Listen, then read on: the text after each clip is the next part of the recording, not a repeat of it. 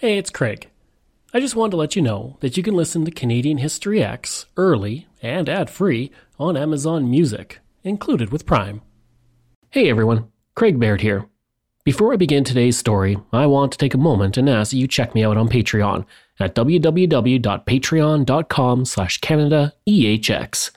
There are several tiers with great benefits, from ad-free content to t-shirts and other cool stuff. And if you're a fan of Canadian History X, make sure you check out my other shows, From John to Justin and Canada, A Yearly Journey. And don't forget, you can also donate directly to the show at www.canadaehx.com. It helps keep this show going. All right, on with the show. Return with us now to those thrilling days of yesteryear, all the way to January 31st, 1933, when a fiery horse with the speed of light, ridden by a masked hero left behind a cloud of dust, as the Lone Ranger debuted on WXYZ, a radio station out of Detroit. The show followed a former Texas Ranger who fought outlaws in the American Old West. And in the 11th episode of that show, the Lone Ranger met his faithful sidekick, an indigenous character named Tonto. From 1933 to 2013, Tonto was played by several actors including John Todd, Victor Daniels, Michael Horse, and Johnny Depp. Of those four, only Michael Horse was indigenous, and his portrayal was hardly seen as it was only shown in a thousand screens in 1981. And he had massive shoes to fill because, before him, one man, born on Six Nations Reserve in Ontario, became synonymous with Tonto. He took a stellar lacrosse career and turned it into a successful career on the television screen. I'm Craig Baird, this is Canadian History X, and today we're galloping our way through Jay Silverheels' life. Hi ho, Silver, away!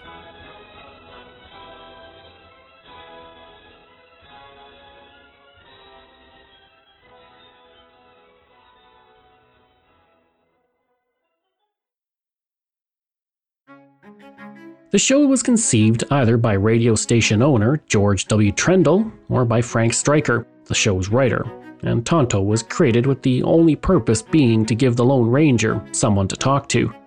A character silently riding a horse alone through the rugged backcountry of Arizona, it did not make for good radio. The name came from James Jewell, who also came up with the term Kemosabe, based on the name of a summer camp owned by his father in law in upstate Michigan. In the local indigenous language, Tonto meant wild one. The character spoke in broken English, emphasizing Tonto had learned it as a second language. When a white actor, John Todd, was hired for the role in 1933, not much thought was given to the fact that he would be portraying an indigenous character outside of his race. It was fairly commonplace to see stars of the silver screen donning blackface like Fred Astaire did for the movie Swing Time three years earlier. And the Lone Ranger's audience was radio.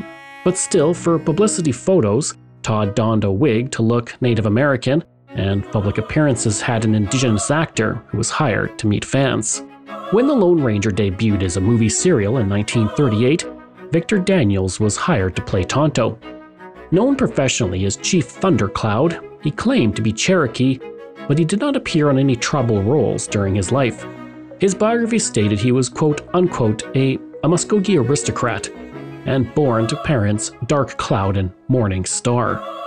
In actuality, his parents were named Jesus Daniel and Tomosa Acuna, and he was presumed not to be Native American because of his parents' ancestry. Daniels portrayed Tonto again in the 1939 film The Lone Ranger Rides Again. After that point, he settled into the Chief Thundercloud persona, acting in films where he typically portrayed Native American characters. While non Indigenous actors were portraying the character of Tonto in radio and movies, another person was just beginning his acting career Jay Silverheels. The Six Nations of the Grand River is one of the largest reserves in Canada. Located near the city of Brantford, Ontario, it expands to 190 square kilometers on the banks of the Grand River and is the most populous First Nation in the country. It was founded by Indigenous leader Joseph Brant following the American Revolutionary War. Many well known Canadians have called the reserve home, including musician Robbie Robertson, Oscar nominated actor Graham Greene, and athlete Tom Longboat. It was here that Jay Silverheels began his life as Harold J. Smith on May 26, 1912. Silverheels' family was one of the most prestigious ones in the area. His grandfather was Chief Alex Smith, who was called Two Rows of People by residents of the reserve because of his skills as an orator and ability to speak Latin. Silverheels' father, Alexander Smith, was a Cayuga man who served in the First World War. During the Battle of the Somme on September 27, 1916, he led his company in an attack where they captured an enemy trench and took 50 prisoners, despite being buried by shellfire twice. For his bravery, he was awarded the Military Cross. He became one of the most decorated Indigenous soldiers of the war and rose to the rank of captain. After the war, he became chief, like his father before him. Alexander Smith and Mabel Smith instilled in their son the importance of discipline, while his grandfather gave him advice that he carried with him for the rest of his life like never cheat. If you have to cheat to win, then that's admitting the other man is better than you are. Never cheat. From a young age, Silverheels learned to ride horses, a skill that served him well as an actor in westerns later in life. An unnamed neighbor said, I'd wake up around dawn and go to the door, and there would be Harry. He'd be sitting there just staring at the front door. I had some thoroughbreds, and he wanted to ride them. I'd let him. Half the time, he wouldn't even have a saddle. Jay Silverheels grew older, and he started to notice that the boys outside of the reserve looked different than him. He became disturbed by the color of his skin and washed constantly in the hopes of removing the pigmentation. At one point, when asked to go to the store by his mother, he scrubbed his face until it was sore and parted his hair to the side rather than combing it back as his father did. As he walked to the store, a car approached and a child said out the window, Look, look at that black Indian. The incident caused Silverheels to break into tears and run home. But this proved to be a watershed moment in his life. He said, It taught me a lesson. I never cried again at insults. I fought, yes, but I cried my fill that day. Growing up near Brantford, Silverheels went to the movie theater and grew dissatisfied with how Indigenous characters were portrayed on screen. In that era, white cowboys were the good guys in westerns, while the Indigenous peoples were nearly always villains. If they were not villains, they were one dimensional, stoic, and unsmiling, and spoke in broken English. By the time Silverheels was a young man, he was a skilled athlete, especially in lacrosse, which was growing in popularity, so much so that the owners of the Toronto Maple Leafs and Montreal Canadiens created an indoor lacrosse league to fill arenas during the summer. Silverheels was a top player and became one of the first selected for the new league. Ted Reeve, a Toronto Telegram columnist, wrote, he was the best young lacrosse player I've ever seen. Silverheels debuted with the Toronto Tecumsehs and quickly became a fan favorite because of his composure in the field. His teammates believed his blood to be made of ice. He didn't seem to let the pressure get to him because he often slept in the dressing room before the game. But the truth is, he was so nervous before games he often couldn't stand up. He said, quote, I was so scared I was weak. I used to lie down in the dressing room because I couldn't stand up. I'd walk around on the floor shaking, thinking, I can't do it, I can't, I can't. Then the whistle would blow and I'd play in a fury. Happened every time. End quote. At the time, he was going by his given name, Harry Smith, and was a force on the field, and his passion helped the Toronto Tecumsehs become one of the best teams in the league. The Montreal Gazette wrote, a lean, bronzed Indian buck, 19 years of age and bearing the mundane name of Harry Smith, fired a burning long shot past goaler Sud Sutherland in the fourth period at the Forum last night, and that was the deciding goal which gave Toronto Tecumsehs a 6 4 victory over the Canadiens. And because of his speed, he earned a nickname Silverheels. Despite his star quality, the Lacrosse League folded because of the Great Depression, and Silverheels moved to Buffalo in 1936, where his parents were living. He took up boxing to stay fit, and within a year, he won the Golden Glove semifinal at Madison Square Gardens. For extra money, he also wrestled and posed for art students. In 1937, he returned to lacrosse and toured the United States playing in exhibition games, and lacrosse didn't just help pay for the bills, it also gave him that nickname, and it also launched his film career. In 1937, while on a lacrosse tour in California, he was spotted by comedian Joe E. Brown, who was one of the most popular American comedians during the 1930s and 1940s. Upon seeing Silverheels' athleticism, Brown convinced him to do a screen test and then helped him join the Screen Actors Guild. Silverheels said, Nobody knows how much good that man does in the world. He's helped so many people.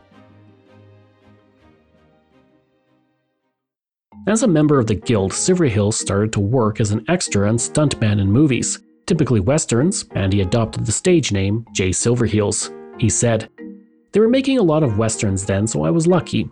I made $16.50, sometimes twice a day, for riding a horse in some big Indian battle scene. Sometimes, though, I went hungry. His first major role was in Drums Along the Mohawk. Based on the 1936 novel of the same name, the movie was released in 1939 starring Claudette Colbert and Henry Fonda and was directed by John Ford. The film takes place during the American Revolution and follows a couple who settle on the New York frontier and fend off attacks from the British and indigenous peoples before the revolution ends and peace is restored at the farm. Silverheels played a Mohawk man who attempted to kill Henry Fonda's character Gil Martin throughout the film. He said, I got to shoot an actress, I forget who, and I stalked Henry Ford all through the picture. I didn't get to kill him, though. While he had no lines, Silverheels earned $350 a week, the most money he had ever earned in his life to that point. During those early years of his acting career, Silverheels saw how the indigenous peoples were portrayed on screen, and he was disappointed, just as he had been as a child. Silverheels said the portrayals were stiff. The indigenous characters made strong gestures and barked guttural sounds to fit the stereotype of the time. He said, quote, I was raised on a reservation, and I knew old Indians. They were men who'd been hunters and trackers, and they never made an awkward move. They were graceful as cats, and they spoke with soft, low voices. End quote. As a child, there was not much he could do, but now he was in Hollywood and acting in those same roles, so he decided to do something about it. Silverheels stopped working as an extra, got an actor's A card, and found himself an agent. He started taking acting classes while working odd jobs in Los Angeles. A friend suggested he read Shakespeare, but Silverheels said he was indigenous and would never get to perform it, to which his friend replied, Never mind. If you can read these lines so they make sense, you can read any line.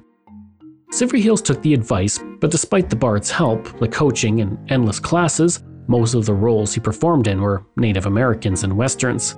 He said, When I play an Indian, I play myself.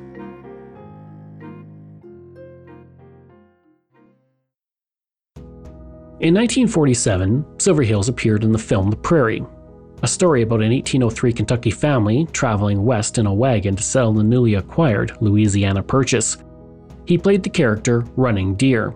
Also cast in the film, Victor Daniels, the man who called himself Chief Thundercloud, portraying the more prominent role of Eagle Feather. As far as I could find, this was the only time two actors who would portray Tonto appeared together in a film. A year later, Silverheels was told he had a chance for a role in Captain from Castile. The film would be directed by Henry King. King was one of the most celebrated directors of his era, with two Best Director Oscar nominations to his credit in the 1940s. Silverheels desperately wanted the part. To keep himself in shape, he skipped meals so his wardrobe would fit. And on the day of his audition, he dressed in his best suit and walked into the room to try out in front of King, and he was immediately told to remove his shirt.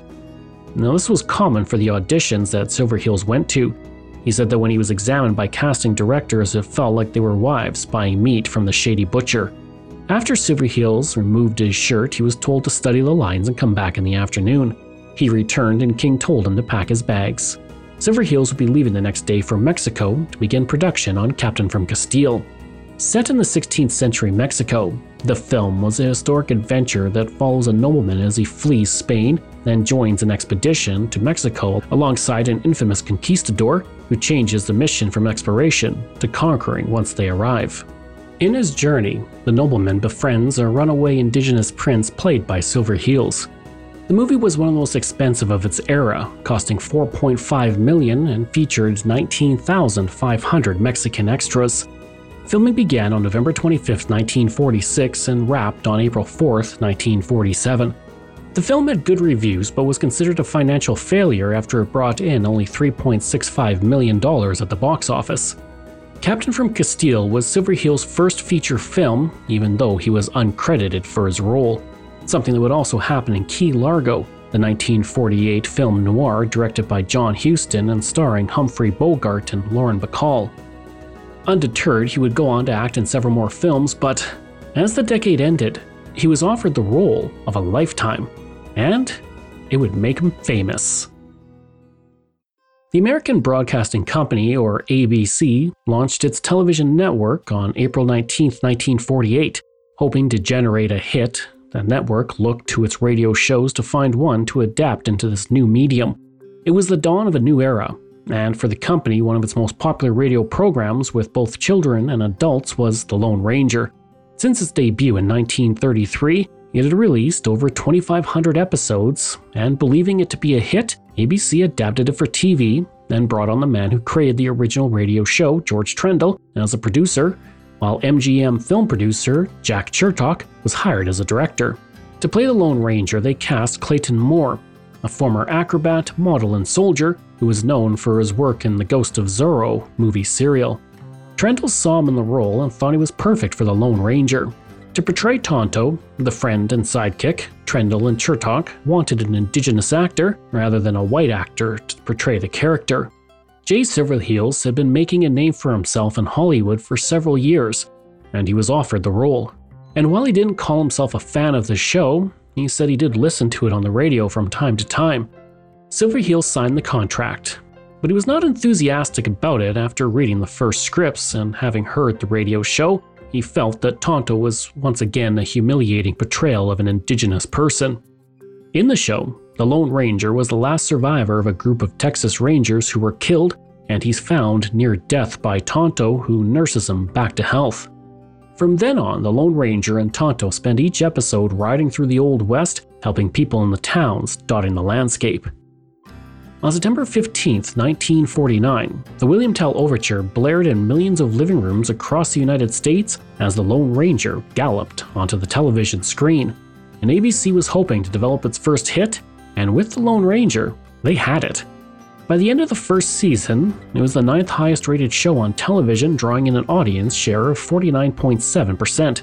With the success of The Lone Ranger, Silverheels was cast in one of his biggest roles yet, that of Geronimo the Apache military leader and medicine man in the film Broken Arrow.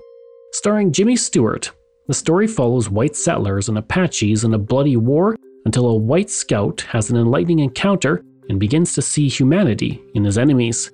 It was like no other film at the time in its portrayal of Native Americans because it portrayed them in a balanced and sympathetic way. Broken Arrow's tolerance and racial equality would influence later Western films. Unfortunately, due to the era, the majority of the indigenous peoples on screen were portrayed by people of European descent. Brooklyn born actor Jeff Chandler played Apache leader Cochise, a role that earned him an Oscar nomination. 17 year old white actress Deborah Paget played the indigenous woman Sonseeahray, who falls in love with the 42 year old Jimmy Stewart. Silverheels was the only main cast member portraying an indigenous character who was actually indigenous. When the second season of The Lone Ranger debuted, the show drew in over 12 million viewers an episode and rose to number 7 in the Nielsen ratings. As the show reached the eyes of viewers across North America, Jay Silverheels suddenly found himself being swamped with fan mail at home and people crowding around him on the streets. One disadvantage of this newfound fame was he couldn't find the time to travel home to see his family due to his hectic schedule. To make up for that, his family made regular trips to Los Angeles to visit him and during one visit, his brother Hugh said, Too hot. When I arrived, the temperature outside was 103 degrees, and Jay was working inside the studio under burning lights. I just do not know how he could manage it. As Tonto, Silverheels also did all of his own stunts. He refused to use a double for any horse riding scenes or hard fighting action sequences. He said, People ask me if I can really ride. They ask me if I was exposed to horses as a boy in Brantford, Actually, the horses were exposed to me. His skills came in handy because his horse Scout was much faster than Silver, the Lone Ranger's horse, and Silverheels said his most difficult task on set was holding Scout back. He said, quote, You couldn't have the sidekick zipping out in front of the hero, end quote. In his spare time, Silverheels also worked hard to maintain his physique by jogging, lifting weights, and practicing on a punching bag. Eventually, he pushed himself too far, though, and in 1954, he suffered a heart attack. He recovered but was told he could not work out like before, so, to keep from gaining weight, he started a fat free diet to keep his body lean. All that work was worth it for the money that Silverheels was making. He was paid about $100,000 per season for the role of Tonto. Now, despite all the work he put in to remain lean for his character's look, and the fact he did all of his own stunts, there was a significant pay gap between himself and his co star Moore, who was paid about double what Silverheels received. The disparity between how Moore and Silverheels were paid extended to how they were treated outside the show. At a fan gathering in West Virginia, Moore was approached to visit a children's ward of a nearby hospital, but the invitation was not extended to Silverheels, despite the fact he always took time for his young fans. The children at the hospital were excited to see the Lone Ranger, but kept asking for Tonto. When Moore saw Silverheels later, he asked him about his absence, to which Silverheels responded, quote, I speak your language. If you had asked me, I'd have been glad to go, but I am no animal that follows humbly along behind the Lone Ranger. The disappointment in how he was being treated extended to how the character was portrayed on the television. One thing that bothered Silverheels was how Tonto talked, using phrases like situation, plenty bad, and me go now. He said it was insulting.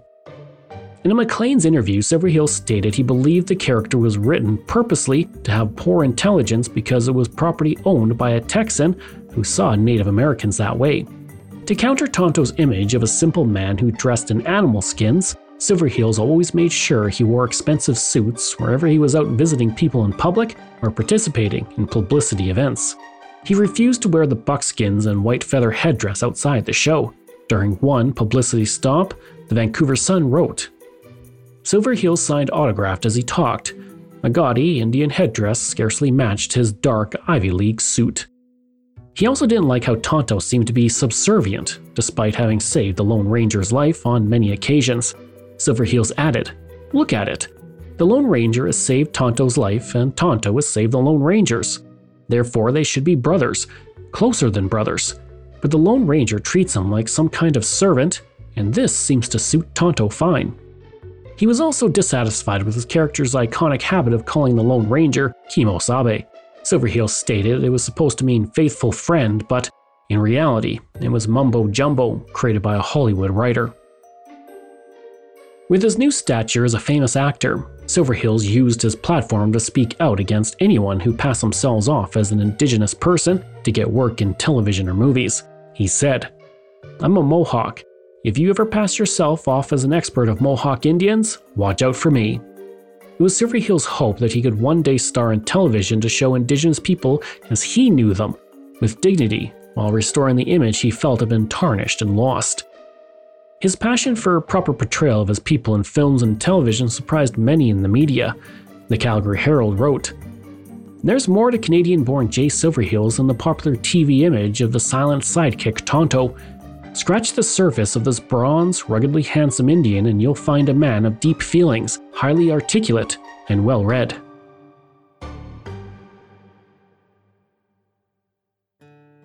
While Silverheels criticized the character, he was still happy that the show portrayed an indigenous character in a relatively positive manner. Tonto was one of the good guys, rather than as an enemy, and said, I was lucky, I guess. Hollywood makes a lot of movies about Indians, but rarely uses any of us in the roles. The Vancouver province wrote at the time Silverheels was the only major Indigenous actor in Hollywood with name recognition. It said, quote, Take away Fred Astaire and you still have Donald O'Connor and Gene Kelly. Take away Marilyn Monroe and you've got quite a few other blondes.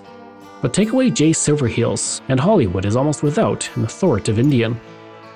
As Silver Silverheels cemented his star quality in Hollywood, achieving a level of fame few actors get to enjoy, the Lone Ranger show was still popular in the ratings. But there were changes on the horizon. In 1955, show creator George Trendle sold the rights to The Lone Ranger to Jack Wrather, a television producer who had success with shows such as Sergeant Preston of the Yukon and Lassie. The Lone Ranger continued to be popular, but it was slowly losing ground as new competition arrived on the television screen, and during the 1954 55 season, the show fell outside the top 20. The show may have been slipping in the ratings, but among children it was still extremely popular, as was seen when Silverheels returned to Canada in 1956. It was his first trip home to the Six Nations Reserve in Brantford in 18 years and the decision was made when his family visited Los Angeles the previous year. Silverheels agreed to return to help raise funds for a sports center, which would sit on land donated by his mother and would be named the J. Silverheels Memorial Hall. A parade for him was held, and as it traveled through Brantford, a sea of children lined the road to see Silverheels wave from a car. At one point, the car was surrounded by hundreds of children who climbed onto it, causing the rear bumper to scrape along the pavement. Once the children were asked to get out of the car, the parade continued. After, a Meet Tonto event was planned in Lions Park, but after the commotion on the car, the decision was made to cancel it over fears it would cause children to be trampled in the rush. Locals said the reception for Silverheels was bigger than any they had ever seen, including when Prime Minister Louis Saint Laurent visited the community. During the trip, he also visited two hospitals where he met with children and signed autographs. He then went to City Hall where he signed the guest book, met the mayor, and attended a formal luncheon. Mayor Max Sherman said, A demonstration of affection, the like of which has never been seen in the city of Brantford. It was bigger than the welcome for Gene Autry. During the luncheon, Silverheels rose to thank the mayor and began to tear up over the homecoming that had been given. He said, And they say that Indians never do show emotion. This will be the high point of my life, no matter what happens. In terms of his time on the Lone Ranger, it just might have been the high point of his life. Within a year, his entire life would be changed, and he would be looking towards an unknown future. After the heartwarming visit home, he returned to Los Angeles and the set of The Lone Ranger. Season 5 of the show debuted on September 13, 1956, and aired 39 episodes. But Jack Wrather wanted to take it to the big screen and decided not to negotiate for a sixth season, causing the show to end after 221 episodes. The Lone Ranger movie debuted in 1956, starring Moore and Silverheels in the same roles. The movie was a success, grossing $3.9 million as the 53rd most popular movie of the year. Hoping to build off that success, a second movie was ordered, The Lone Ranger and the Lost City of Gold, which debuted in 1958.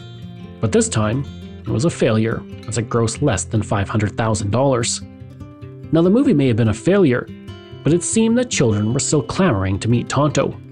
In 1958, Silverheels traveled to Vancouver for an event where he was mobbed by children asking for autographs, and he signed for all of them. When asked if he got tired of signing his name, he said, No, I like it. I like kids.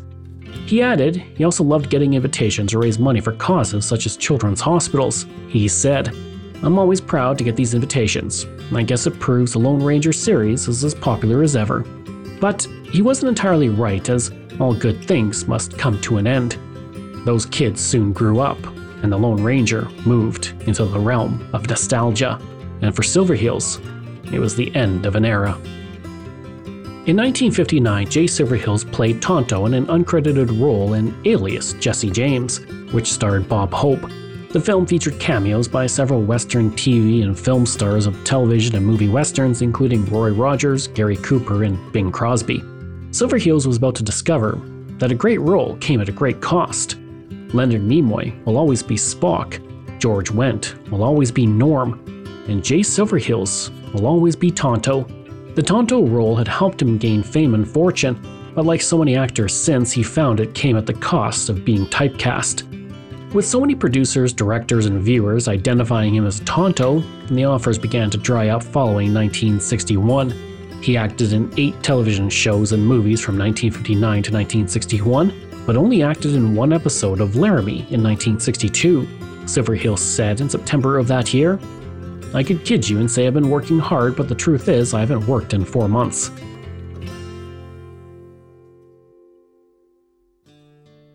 Things were not in his favor, and his next role didn't come till 1965 when he appeared in the shows Branded and Daniel Boone. During that gap, he decided to give back and help other Indigenous actors. In 1963, he formed the Indian Actors Workshop to help new actors navigate the world of acting and find work. His friend, Lois Red Elk, said, He labored very, very long in getting all the right equipment and scripts and contacting Indian people and encouraging us. I met him at the workshop, and at that time he was working in an episode of the Virginian television show. He just stipulated in his contract that Indian people get into that series. Silver Silverheels was still popular enough as Tonto and made occasional public appearances. In 1963, he visited the Calgary Stampede where he rode in the famous Stampede Parade and was a special guest at the Children's Day program. He also spoke at the grandstand platform where he spoke out against the poor treatment of the indigenous actors in Hollywood. He said, There seems to be something against giving an Indian a good part. If one sets out to overcome something, there's always a way if one keeps trying. Afterwards, he made sure to visit the children's wards of the hospitals in the city. His appearance at the Stampede was widely praised.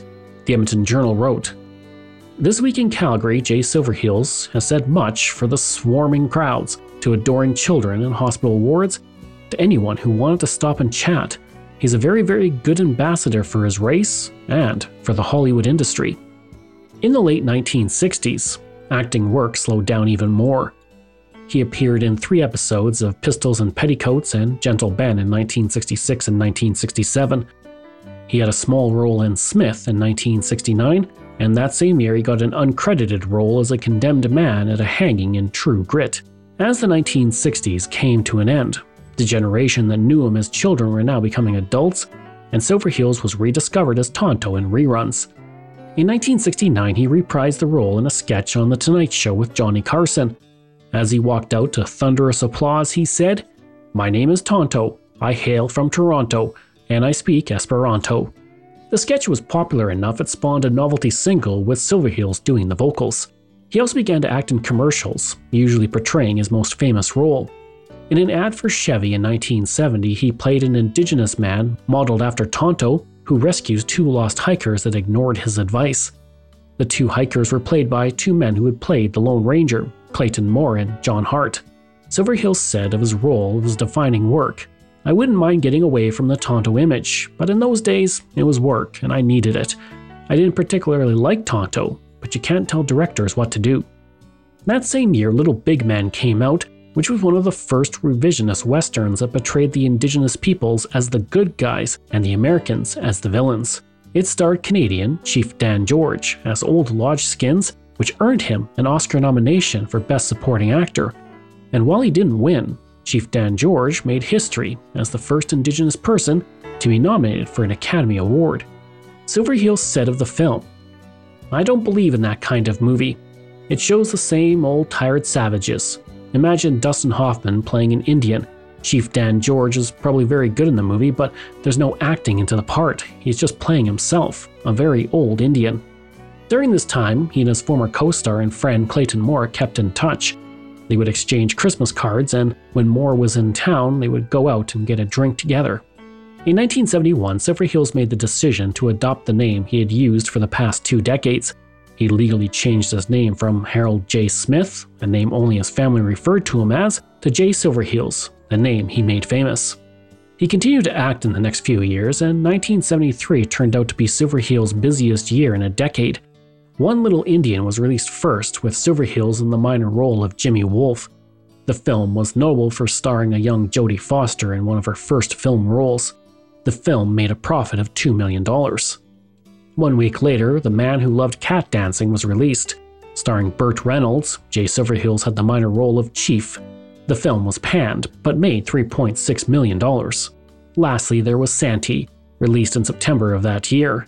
The film, which starred Glenn Ford, is mostly forgettable today. For Jay Silverheels, it was his final role in a feature film, and he starred as John Crow. The next year, Silverheels was in an episode of Dusty's Trail and the short film A Different Drum as Jim Swifthands. The film was about a young indigenous man trying to find acceptance from his family for his career choice, and it starred Chief Dan George, who was fast taking up the mantle of the world's most famous indigenous actor from Silverheels. Alongside them were other Indigenous actors who were influenced by Silverheels, including Betty Ann Carr, George American Horse, and Lois Red Elk. A Different Drum was Silverheels' final film. Soon after its release in 1974, he suffered a stroke, causing his right side to be paralyzed, and he lost the ability to speak. For several months, he worked to regain his mobility and speech by going to therapy at the hospital three days a week. He made a fantastic recovery and was up and about within a few months. In 1975, Silverheels made a trip to the Six Nations Reserve to visit with family and friends, and this trip would be his last. His health was failing, but he was well enough on July 21, 1979, to appear in person when Jay Silverheels became the first Indigenous actor to be honored with a star on the Hollywood Walk of Fame. he said with tears in his eyes, I am pleased and honored. Silverheels continued to hang on as troubles with his health mounted, his friend Tom Shelley said. Two things kept the man alive. He had a full blooded Mohawk spirit and a strong, strong heart. In January 1980, Silverheels was admitted to hospital suffering from cardiac problems and pneumonia. Three months later, on March 5, 1980, he died from a stroke. Tom Shelley said, Jay Silverheels was much more than just Tonto. This man gave more to this business than he ever received. He was the founder of the Indian Actors Workshop and also worked with the handicapped, the elderly, alcoholics, and drug addicts. And there were hundreds and hundreds of kids in the children's hospital. Those kids, oh, they just loved him. His co star, Clayton Moore, added, A perfect gentleman and a true fighter for the Indian cause. He was a great man with a great sense of humor. I'm going to miss him very much. Lois Red Elk credited him with changing the film industry for Indigenous actors and said, He created the atmosphere for us to get into the industry. Before that, Indian people had to play props, extras, background. They just weren't any Indian people with speaking parts.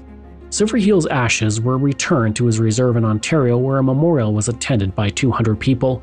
Reverend Robert Haynes said in his eulogy, He never forgot his people. He was aware of the part they had in the brotherhood of the universe. In 1993, he was inducted into the Hall of Great Western Performers at the National Cowboy and Western Heritage Museum. In 1997, he was inducted in the Canadian Lacrosse Hall of Fame. Today, a portrait of Silverheels hangs at the Buffalo Theatre in Buffalo, New York. Many Indigenous actors from Canada have made their mark in Hollywood, like the Oscar nominee Chief Dan George, the amazing Graham Greene, and the up and coming Expanse actor Cara Gee. Then there is Lily Gladstone, who's making history for being the first Native American woman to be nominated for an Oscar, and she won the Best Lead Actress SAG Award for her role in Killers of the Flower Moon. And I like to think that Jay Silverheels would be proud of shows like Reservation Dogs and True Detective Night Country, and he was the one who helped kick down the door for all of these opportunities to exist, and many actors owe a debt of gratitude to Jay Silverheels, the Indigenous Canadian actor who helped open that initial door. And although this is the end of the story, there is something else you should know.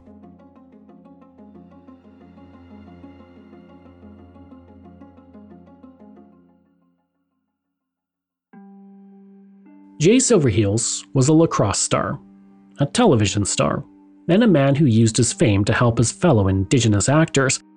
But he also had a passion for horse racing.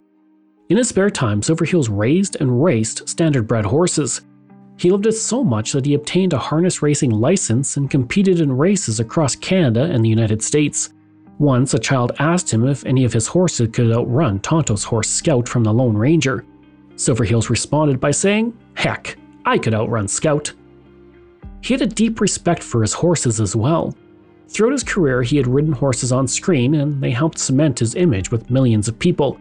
His friend Tom Shelley said, He had a genuine love of horses and Silverheels did, and he was racing as a harness driver nearly to the end of his life. I hope you enjoyed that episode and our look at the actor Jay Silverheels.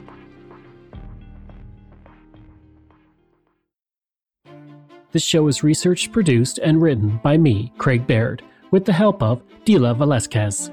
Audio production and design by Rosalind Kufor. If this is your first time listening and you like what you heard, please take a moment and give us a five star review to help other people find these amazing stories. And there are so many for you to sink your teeth into. If you enjoy this podcast, then please check out my other podcasts From John to Justin, Canada A Yearly Journey, Pucks and Cups, and Canada's Great War. We love hearing from you, so if you have a show topic you want me to cover, email me at craig at canadaehx.com or stop by my website and social media. I'll include all of those in my show notes. Until next time, I'm Craig Baird, and this is Canadian History Ehx.